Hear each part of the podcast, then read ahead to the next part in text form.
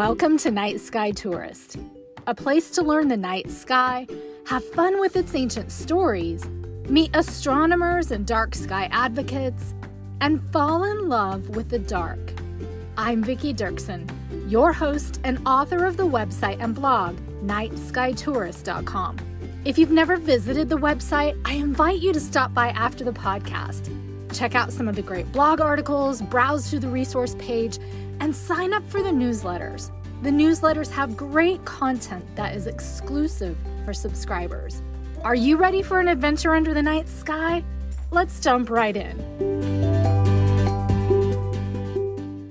Now that Night Sky Tourist is a weekly podcast instead of every two weeks, the stargazing tours will live on their own episodes, separate from the interview episodes. But even if you can't get out to stargaze this week, You'll still enjoy this episode because we're going to spend some time getting to know the beautiful planet Jupiter. If I ask people how to find the North Star, they'll often tell me that it's the brightest star in the sky. If Jupiter happens to be in view, I'll ask them to point at the brightest star in the sky, and they point at Jupiter. I always say the same thing. If you were the captain of our ship and we were lost at sea, we would all be dead. They laugh and then I show them the real North Star, which is Polaris, and they're always shocked by how ordinary it looks. But they're equally amazed at how bright that bright star is, and they want to know what it is. And when I tell them it's Jupiter, they're gobsmacked. Many refer to Jupiter as the king of the planets because of how big and bright it is. We're going to begin this stargazing tour with Jupiter so gather everyone in your house, turn off all the lights, and I'll meet you outside under the stars. The winter solstice is coming up soon, so it's a perfect time to build a backyard compass with seasonal markers. Many cultures around the world built structures to track the solstices and equinoxes such as Chaco Cultural National Historical Park in New Mexico, Stonehenge in England, El Capitan in Chichen Itza, Mexico, and a whole lot more. And who's to say that you can't create something in your own yard to track the solstices and equinoxes yourself? I've done it in my yard, and it's a great conversation starter with visitors. I first created a compass on the ground to orient my stargazing pad with the cardinal points north, south, east, and west. This is especially helpful in my yard because my street is curvy and my house doesn't sit straight on the property. When I first made my compass, I was so surprised to see that the direction I thought was west was nearly north. That's how twisted around it is in my neighborhood. After setting my compass in the ground with some pavers, I worked on my seasonal markers. I got up before sunrise on each solstice and equinox, and I placed a brick in the ground to show where I saw the sun come over the horizon. It's really surprising how much distance there is between the summer solstice sunrise and the winter solstice sunrise. Try it in your yard, it's really fun. I have a blog article that gives you instructions for creating your own compass and seasonal markers, including adorable illustrations drawn by my daughter when she was a bit younger. You can also see photos of my compass and seasonal markers in this blog article. Since winter solstice is just around the corner, now is a perfect time to get your compass set up so that you'll be ready to place your first seasonal marker. You can find a link in the show notes for this blog article or visit nightskytourist.com slash backyard dash compass. Let's start out our stargazing tour by finding Jupiter and getting cozy with it for a bit. It's the brightest thing in the night sky right now after the moon, so it's hard to miss. Feel free to use a stargazing app throughout this tour, but turn your screen brightness down and set it to night mode so that you can make the screen more reddish. This helps protect your night vision so you can see more. It takes up to 40 minutes for your eyes to fully adjust to the dark, so looking at a bright screen and then back up to the sky is going to diminish your stargazing ability and enjoyment. If you have binoculars or a backyard telescope, get them ready before we jump into this. Okay, have you found Jupiter yet? When I was in grade school, the girls liked to run around the playground chanting, Girls go to college to get more knowledge. Boys go to Jupiter to get more stupider. when I ask people my age if they've ever heard that, half of them laugh and say that they remember it quite well, and others look at me like I have lost my marbles. I will never forget the first time I saw Jupiter through a telescope. It was a chilly evening at Lowell Observatory in Flagstaff, Arizona, and I could see the bands of colors where all those swirly storm clouds were brewing. And I also saw four of its 80 plus moons. It was mesmerizing. So here's some cool stuff about Jupiter.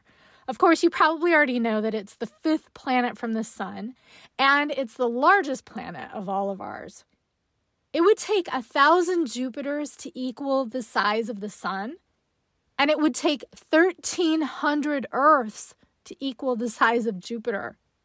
Jupiter is famous for the images of its colorful stripes and its great red spot, and these are all really powerful storms. That great red spot is one massive storm system spinning counterclockwise, and it has winds of up to 300 miles per hour. This storm has been raging for over a hundred years. And how in the heck can a single storm last so long? Well, Jupiter does not have any surface features because it's a gaseous planet, so there's no friction to slow it down. When I was a kid, that great red spot was so big that three Earths could fit inside of it. But astronomers keep telling us that it's shrinking and it's changing in shape. And today, it's a little smaller than one Earth. Astronomers have discovered 80 or so moons around this gigantic planet. Galileo was able to find four of these moons when he first pointed a telescope that way. You can spot some of those moons if you look through a telescope or binoculars from your backyard. It takes Jupiter almost nine Earth years to make one trip around the sun, but it spins on its axis faster than any other planet, making its day less than 10 hours long but it spins so fast that it bulges at the center. And that's something you can kind of see when you look at it through a telescope.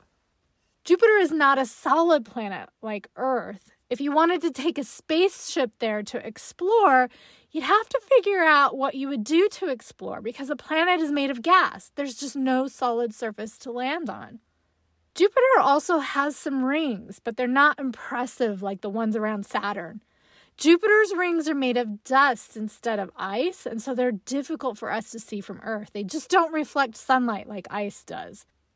And you're not going to be able to see them with any instrument from your backyard. Jupiter is usually the fourth brightest object in the sky after the Sun, Moon, and Venus, although Venus is not visible tonight.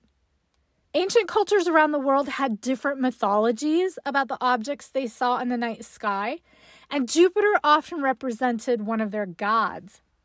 To the Babylonians, Jupiter represented their god Marduk. And to the Hindu astrologers, it was Brihaspati, the teacher of the gods, and often called Guru. In Germanic mythology, it was Thor, the god of thunder. We get the name Thursday from Thor, Thor's Day. The Chinese, Vietnamese, Koreans, and Japanese see it as the wood star, which is based on the Chinese five elements. But we get the name Jupiter from the Romans. Jupiter was the Roman god of the sky and also known as the father sky god. For the Greeks, Jupiter was the same as their god Zeus. Stick around because we're going to continue our tour across the night sky in just a minute. Are you working on your holiday shopping list yet? If you have children in your life that you're buying for, may I suggest some books about the night sky? Last year, I chatted with five authors and illustrators of some of the best of these books. Paul Bogard, Marsha Diane Arnold, Brianna McDaniel, Jamie Hogan, and Susanna Chapman shared with me special tidbits about their beautiful books that will make kids and adults fall in love with the night sky. You can listen to that podcast episode by clicking on the link in the show notes or go to nightskytourist.com slash 54. Now that you've become more familiar with Jupiter, let's see what else is out there. Again, feel free to use your stargazing app when you get stuck, but turn down the brightness and put it on night mode to protect your night vision. Tonight, we're going to take a trip across the ecliptic. Imagine stretching Earth's equator like a rubber band out into space until it reached the stars. The constellations we're going to look at tonight run across this ecliptic. Sit facing south, and we'll start by looking toward the right, toward the southwestern horizon. There's a faint constellation there called Aquarius. If you're under light polluted skies, it's going to be tricky to spot because most of the stars are faint. But Saturn is hanging out near Aquarius right now. It's a small, golden looking star. And if you have binoculars or a backyard telescope, you will easily see its rings. It's one of my favorite telescope objects. Looking east from there is the constellation Pisces. This is another tricky one to see with light pollution. I recently saw it from a really dark location, and I was amazed at how well I could see it. It's tough for me to see from my home. Use your stargazing app to see how many of its stars are visible from your stargazing spot. East from Pisces is Aries. It's a small constellation made of just a few stars. Now, how the ancient sky watchers saw a ram in so few stars is beyond me. They had great imaginations, or they were smoking something that animated the sky for them. Who knows? Anyway, it's a fun little constellation to pick out of the sky. And Jupiter is near Aries right now. Just east of Aries is Taurus, the bull. His face looks like a sideways V in the sky, and he has an angry red eye. That reddish star is called Aldebaran. And when you see red stars like this, you're looking at an older star. As a star ages and burns up its fuel, it expands and it starts to turn red. Now, if you extend each side of the V that makes the bull's face much farther across the sky, you'll see the tips of the bull's horns. And your stargazing app can help you find them if you're unsure. Right between Aries and Taurus is a little cluster of stars called the Pleiades. I'm often asked if that's the Little Dipper.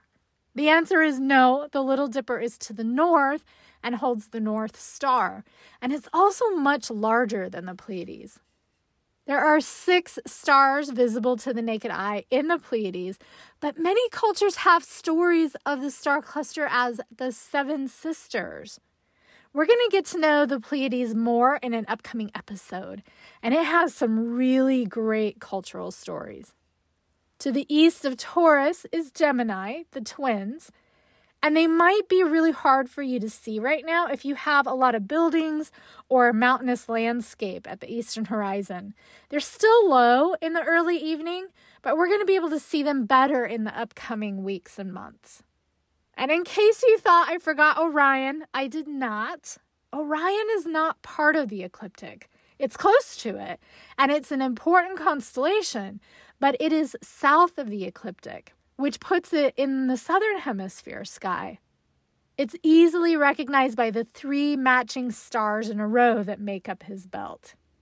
In a couple of weeks, we're going to have another stargazing tour episode, and we're going to check out some other fun constellations and bright stars in the night sky outside of the ecliptic.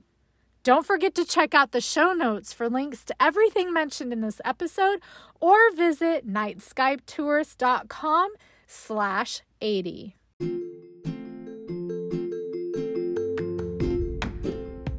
Thank you for joining me for another episode of the Night Sky Tourist podcast. If you enjoy the Night Sky Tourist podcast, please show your support by subscribing to it in your podcatcher and leave a written review. Your reviews are really important to me, and they help others discover the podcast. Be sure to visit nightskytourist.com for great articles and resources. And while you're there, sign up for the newsletter for exclusive content. We'll see you here again in two weeks. Until then, keep looking up.